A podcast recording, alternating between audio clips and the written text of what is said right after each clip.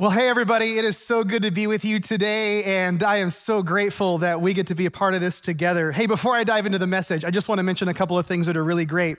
Um, this week, I just heard about some awesome stuff that's happening. I heard about our student ministries that are meeting in different groups in people's backyards. In addition to our community groups, I've heard about people getting together, really experiencing community together and, and being the church. Uh, I heard about our young adults who had a great gathering in our parking lot. It was awesome, uh, really cool stuff. And then just, uh, just the other day, I found out that we have, still have over 300 people that are uh, attending our marriage course online on our Zoom call. So we are just still doing everything we can. We're still feeding families in the community, still being the church in every way possible. And I just thank you for hanging with us during this season. I especially want to thank you for your generosity and for giving uh, generously during this time because we absolutely want to come out of this season ready to be the church that God created us to be. So I just want to thank you for that. Now, uh, we're in this series in the New Testament book of Acts called When the World Turned Upside Down. And it's interesting because the book of Acts is really a history of the first church and its beginning in the city of Jerusalem and then its explosion really throughout the world. And the reason that we're looking at this series is ultimately because we're asking ourselves, how can we be that kind of church? How can we be those kinds of people? Now, Here's what's really interesting about this. Um, the early church was in a setting, it was in a dynamic that was very similar to the, the, the church today. It was, it was in a pluralistic culture. Uh, it, it, found itself in very I, idealistic um, environments that were opposed to the gospel. Uh, there were belief systems that were diametrically different than what the message of Jesus was about. And, and so this church is being birthed in that sort of environment, and yet somehow the church just grew. And it didn't grow because there were more children that were being born into Christian homes. It grew because there were people. There were, there were people who, who believed differently. There were people who had been raised differently. There were people who had never considered Jesus, and they suddenly became engrossed in this story, this narrative of this, this rabbi from Nazareth, and they became followers of Jesus. Or, as we're going to see in our text today, they became followers of the way. It was this amazing thing that was happening. Now, there's a word for what takes place in a person's life when they have this transition, when they go from believing one thing to believing another sort of thing, and that word is the word conversion. Um, there's really no better word to describe this. People were being converted. People believed a certain thing. They had a certain set of values around the world, they, around their world, a certain set of ideas about how life was just supposed to work. And then suddenly there was a shift, and now they began to believe other things. They began to understand life through a different lens or a different perspective. But, but here's what's interesting about this word, the word conversion. Um, for a number of reasons, I truly believe that today, these days, it makes a lot of people uncomfortable. Um, there are people today who think that calling for conversion of people is sort of primitive and narrow minded, like it's a primitive version of Christianity. Some people uh, even believe that to ask for conversion is wrong, that it somehow is disrespectful to indicate to a person that their life would shift or change in this sort of way. Um, it's primitive Christian thinking. That's what some people think. Um, they, they even ask questions Do we really need to talk like that in today's day and age when we're educated and understand things the way that we do?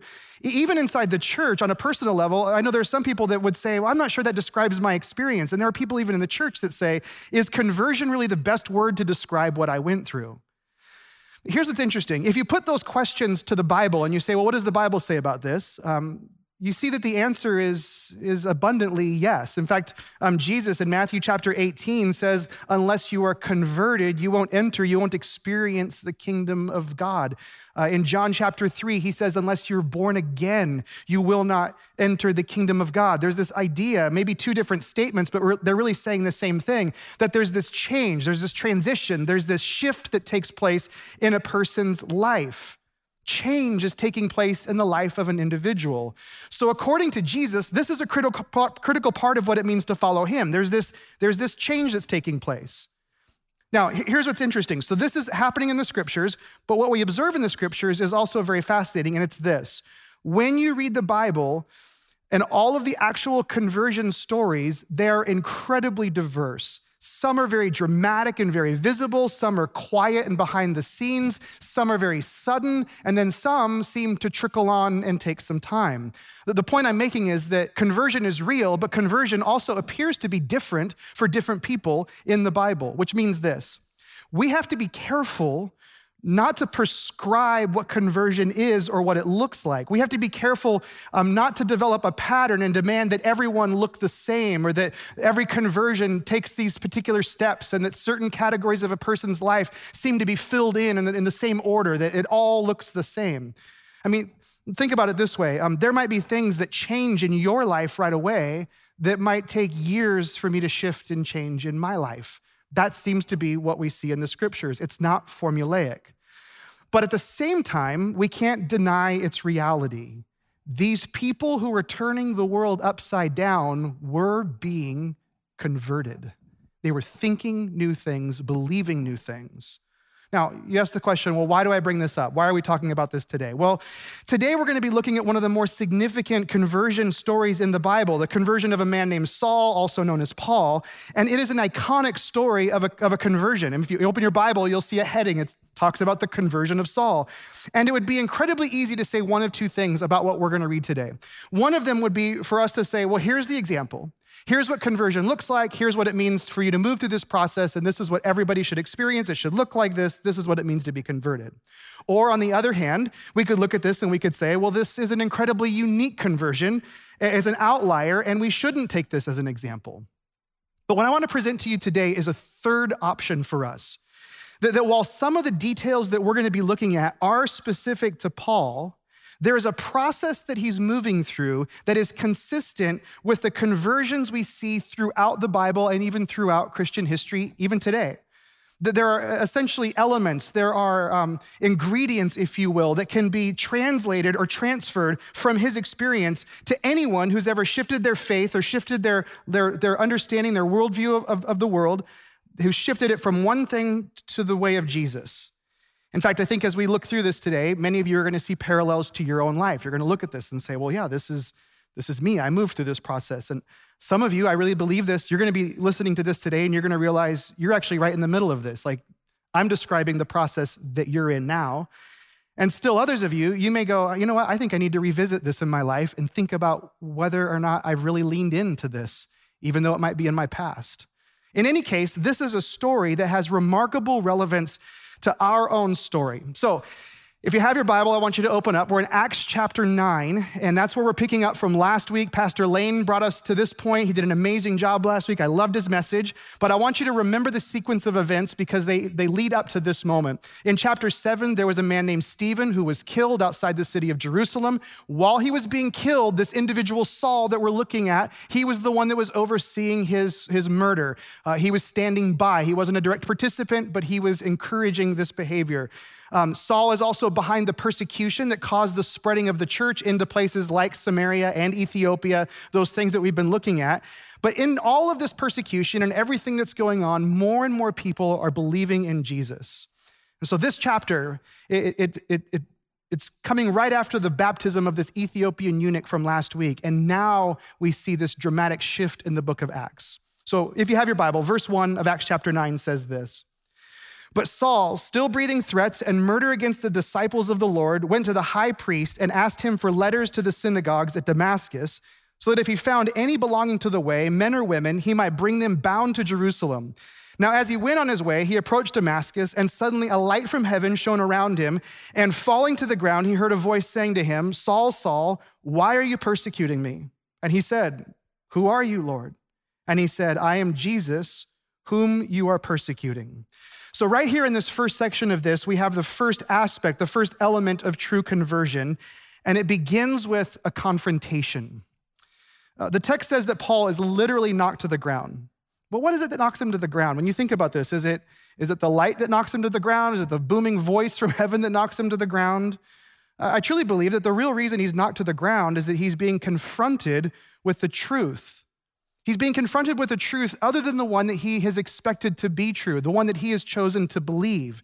He's colliding with a God that he didn't create, a God who was, who was not his own reality, a God who, who, who has his own reality apart from what Paul understood, a God who was truly there. See, I want you to understand that up until this point, Saul had constructed a God in his mind he had a God that he was holding on to that was the God that he wanted. But his God is not the real God. Maybe you ask, well, how do you, how do you know this? Well, If you look at verse 5, he says, Who are you? I mean, he, doesn't know this God because this God that he had was a God he had fabricated, a God that he wanted, a God who wasn't actually there.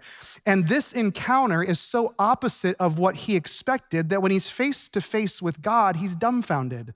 Like, I know God and I don't know who you are. And so, can you explain yourself to me? You're not him. Who are you? Now, it's probably really good for us to pause right here and, and just recognize that there are some differences between Saul and us, and there are also some similarities between us. Um, let me just explain this that today, people in our culture, we aren't going to construct a God uh, like Saul's God. Uh, we're not going to construct a severe God, an angry God. We're not going to we're not going to construct a demanding God. That's the God that Saul was holding in his consciousness. But that doesn't mean that we don't construct a God. We still do this in our society today. There are a lot of people who genuinely believe that there is a God, but when you ask them to describe that God, they often describe a God that fits their understanding of the way life is supposed to work. So, so God sort of fits neatly inside of their own prescription for how they want life to move. They describe a God that fits with their idea of how life should go. So, so in other words, I, I want to use this phrase it becomes a God that we imagine in our hearts. It's this God of our heart's imagination. They describe this kind of God. In fact, I hear people say all the time, well, I believe in a God that, and then they sort of fill in the blank. You have to ask the question, though, where does that God come from? Where does that God come from? And, and even maybe another question is this Is there a problem in thinking this way? The answer to that is there's a significant problem with this. It turns out that almost everything is wrong with this. And the personal implications are far reaching. And let me just explain this. If we simply sit around and we're gathering all of our thoughts on God, we just decide to muse on these things, and, and then, then we start to construct an idea of this God. That God essentially, basically, is a projection of you yourself. If, if that's what I do, it's a projection of myself. This is what I think God is, and so God becomes a figment of my heart's creativity. And a God that you and I make cannot possibly help you. If this is the God that you have constructed in your mind, He can't lift you out of your circumstances. He can't make you more than you are. He can't do those things. If God is simply a byproduct of your ideas about God, then that God can't actually change you. That God can't transform you. That God can't help you because He's not greater than the imagination of your own heart, because He's a figment of that imagination, a construction of your heart.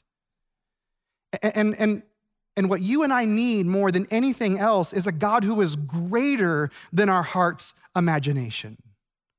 Let me give you a single, very simple example of this. Um, this last week, I, I went fishing and uh, I spent some time uh, alone in the woods. I needed to get away from technology, I needed to get away from uh, media. I just needed some time. So I had five days floating and fishing a river in Montana. And, um, and I'm sitting on this river and I'm all alone and, and I've got my thoughts just sort of spiraling through my head.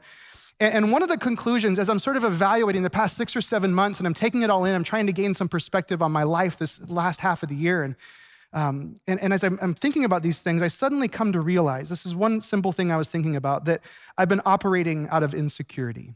Um, I've been oversensitive, I've been overthinking things, and those behaviors that, that I've been engaging in, I decided they were ultimately being born out of my insecurity. Now, I'm not going to get into all the details of the why and what that all means for me, but this is also what I realized as I'm sitting there on the river and I'm actually with a couple of other friends.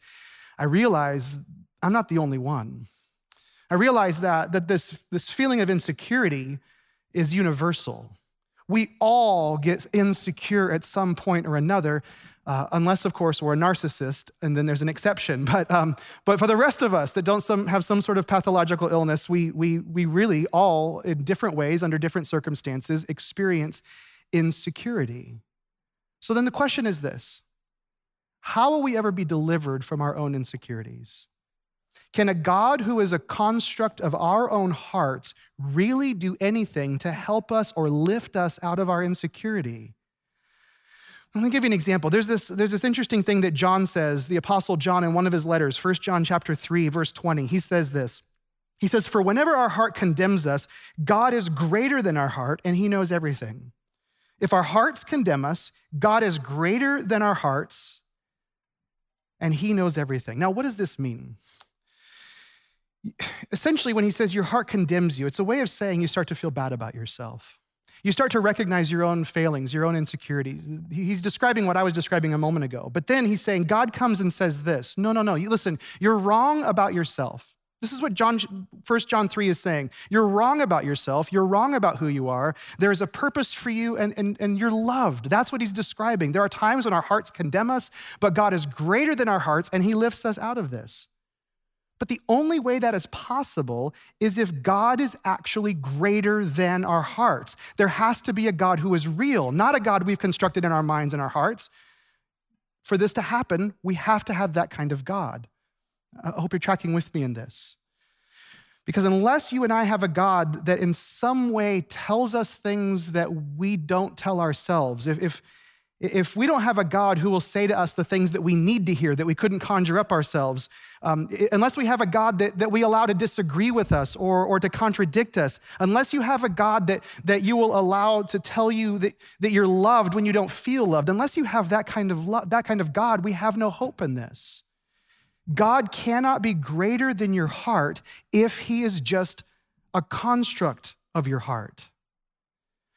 So, what we begin to see here is that one of the ingredients of genuine conversion is that we begin to deal with a God who is really there, a God who's larger than what we could imagine, different than what we could imagine, even beyond what we could imagine. When you're converted, you get a sense that, that God is more than what you could read about in a few books. When you're truly converted, you understand He actually is a God who might see things differently than you. In fact, you might even see that this is a God that is coming for you more than you have been going after him. And so there's this collision. Uh, I, I, love that when C.S. Lewis describes uh, his conversion experience, he describes it like a mouse that's searching for a cat. Um, if you think about that, mice don't search for cats, cats search for mice. And when a mouse finds a cat, he quickly discovers that.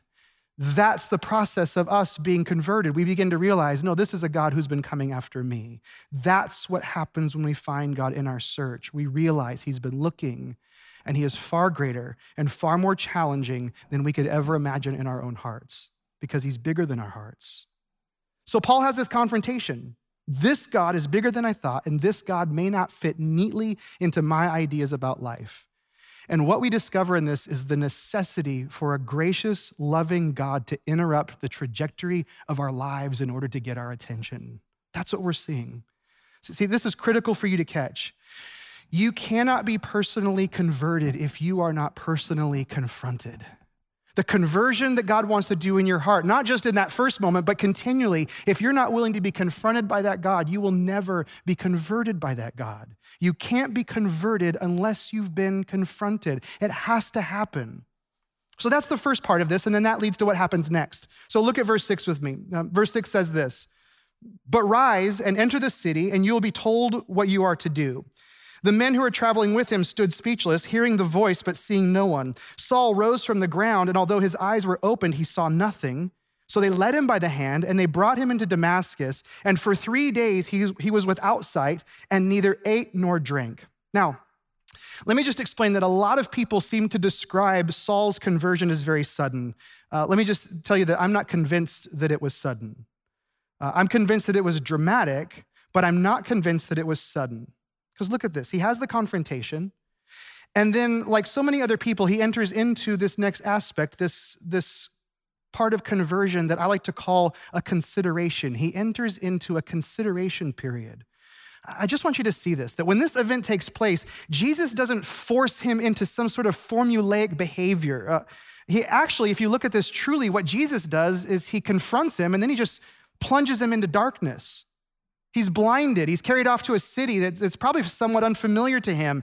He even says that he's not even eating or drinking during this. So he's in this place for several days. And what's he doing in this? What is Jesus allowing to take place? Well, he's allowing him to think. He's left him to himself in the darkness for a period of consideration. He's been confronted by this God who holds truths that are outside of himself, and now he has to consider the implications of those truths. In fact, um, we actually have some ideas of what Saul does during this time because of what we read later, what we'll see next week, and what we see in Paul's letters later in his life. But, but basically, there were just a couple of things that he does. First, he was, he was praying and he was rethinking his entire understanding of God, likely by going back into the Bible and seeing things that he'd never seen before. The moment that he's confronted by Jesus on the road, all of a sudden there's this new reality about this Messiah who's being made known to him. I mean, as a Pharisee, he would have assumed that the Messiah would have been blessed and not cursed on a tree. He, he, he, Jesus couldn't have been the Messiah because of the things that he'd seen. But now, when he has this encounter, when he's now seeing and experiencing the resurrected Jesus, his assumptions about who Jesus is as the Messiah are confronted.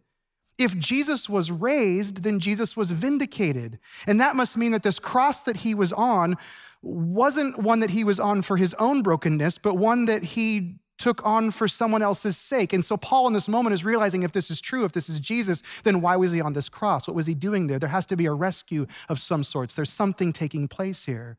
And because of that, he begins to go back and begins to think through everything he's learned as a Pharisee, as a student of Judaism. He begins to look, and all of a sudden things start to make sense. He sees connections, he sees foreshadowing. For example, he would have gone back to Isaiah. In the first part of Isaiah, the Messiah is very strong. He's a king, he's, he's a warrior, if you will.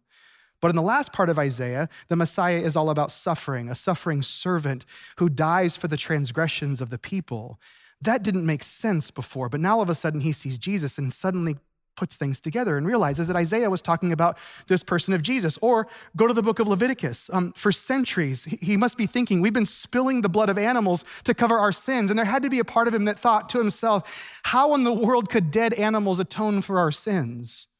But what if those sacrifices were pointing to something in the future? See, these are just a couple of examples of the kinds of things that he would have been processing in this moment. All of his ideas about God are shifting. Saul believed that there was a strong God who moved in strong ways and he would send a strong Messiah and that anyone that would follow after him would have to be a strong person. Like if you summoned your strength and you obeyed, you would be blessed. That was how he thought of this God strong God, strong Messiah who saves strong people who obey this God. But now he's facing this God who sends a weak, suffering Messiah who dies on a cross and those who are saved are those who are strong enough to admit that they are weak. And when he understands that, suddenly everything looks different. And this is how it happens. You know, whenever people get converted, things that never made sense before suddenly make sense. Our understanding of who God is, it changes. And then our understanding of ourselves, it changes. Um, let, let, me also mention this that for years I've heard the stories of people um, that were Christians who have had a similar experience. Like they, they woke up some point in the middle of their life to realize that Jesus was a far more wild Messiah than they ever imagined. There was, there was dimensions and colors to who Jesus is, and they suddenly see for the first time. You know, later, um, Paul would write about this in his letters. In one particular place, in Romans chapter 7, Paul says, um, he says that in this moment that he died. And you look at him and go, well, you, didn't, you didn't die. So what do you mean by this when you say that you died? Well, what he's saying is this his whole system for finding identity, his whole system for finding purpose and meaning in this moment was stripped from him. And he had no sense of who he was. That's what's happening in this darkness. He dies in this. Now, let's be honest. Most of us are not building our identity on compliance to the Mosaic law today, um, like he was. That's not where we're finding our worth today. Most of us are probably not doing this. But the question is where are we building our identity? Is it in our possessions? Is it in our appearance? Is it in our status? Is it in some perfect makeup of particular relationships? Is it grades? Is it athletic performance? Is it our rightness? There's so many things that we can find our identity in. And we feel good about ourselves because of these things. We start to compile them, we start to organize them, we start to, to codify them. And the very best thing that God can do for me and God can do for you is to let all of that stuff unravel because eventually it all unravels. Eventually, there'll be a crisis, there'll be a collapse, there'll be circumstances that make us question all of it. We'll realize these things don't ever really make meaning We'll grow tired of just trying to be distracted. We'll discover there's emptiness in these things. And, and when, we, when we reach that point, we actually have to face who we are. That's what happens to Saul in the darkness. He's been confronted, and now he's having to take an inventory of his understanding of God and his understanding of his own life. Who am I in light of this? I appreciate this quote from John Bunyan because um, it is not popular to say this kind of thing today. We, we live a my way, the right way, like that's the kind of culture we live in. We want it right now. Um, but this speaks to the truth. Bunyan says this He says, Conversion is not the smooth, easygoing process some seem to think. It is a wounding work, this breaking of the heart. But without wounding, there's no saving. Where there is grafting, there will always be a cutting. The graft must be let in. And this, I say, must be done by a wound, by a cut. There's a confrontation, and then there's consideration. And our response to all of these makes all the difference in the world. and I'm not using that as a metaphor, that's not hyperbole, it's the truth. Conversion that comes through the fire of confrontation, conversion that comes through the season of darkness and con- consideration, it produces a faith that literally flips the world upside down. That's what we're seeing here. That's what's, what we're understanding. And, and, let me just say this this is not something that's one and done. So, for those of you that say, no, I had that experience and it was 10 years ago or 20 years ago or 30 years ago, let me just tell you, it is not just a one time experience. We are too broken as human beings. We have too much capacity to build idols in our own hearts to allow this to be one time and we're all good. If we open our lives to a God who is bigger than our heart's imagination, then we will experience a thousand little conversions throughout our lives. Times when He shows us that he's bigger and different, and he challenges us about where we find meaning and purpose and what really matters. Which ultimately, that leads to my closing challenge today. Uh, in just a moment, uh, the band's going to close us in some worship and let us reflect on this. But as they as they get ready, uh, I just I want to challenge you with this. I think we put a lot of emphasis on being faithful Faithful is a good Christian word, and, and, and that's a big part of being a part of the faith is being faithful. And, and part of that is very beautiful and very wonderful. But let me just tell you that oftentimes being faithful is attached to things in our past. And what's ironic about Paul is that it was his zeal, it was his faithfulness to the past and what he understood that caused him to miss Jesus when Jesus was right in front of him. Let me just tell you this that God wants us to be faithful. I'm not questioning that. But God also wants us to be faith filled.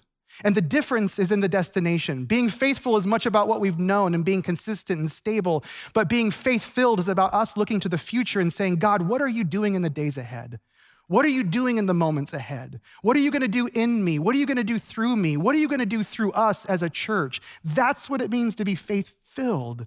And I believe everything that we're seeing in this conversion story is a call for us to move towards a God who is larger than our imagination and be filled with faith about the future that He has for us. So that's the question for you today. How is God confronting you?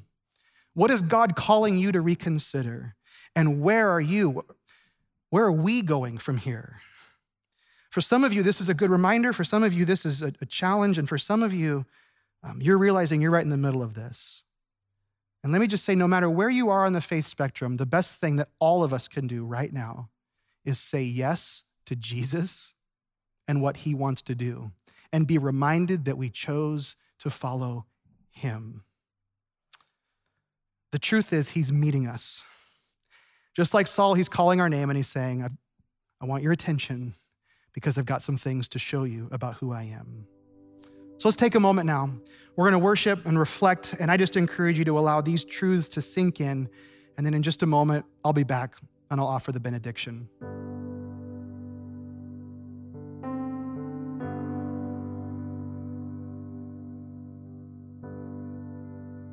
Let's sing this together. Sing, I love you, Lord.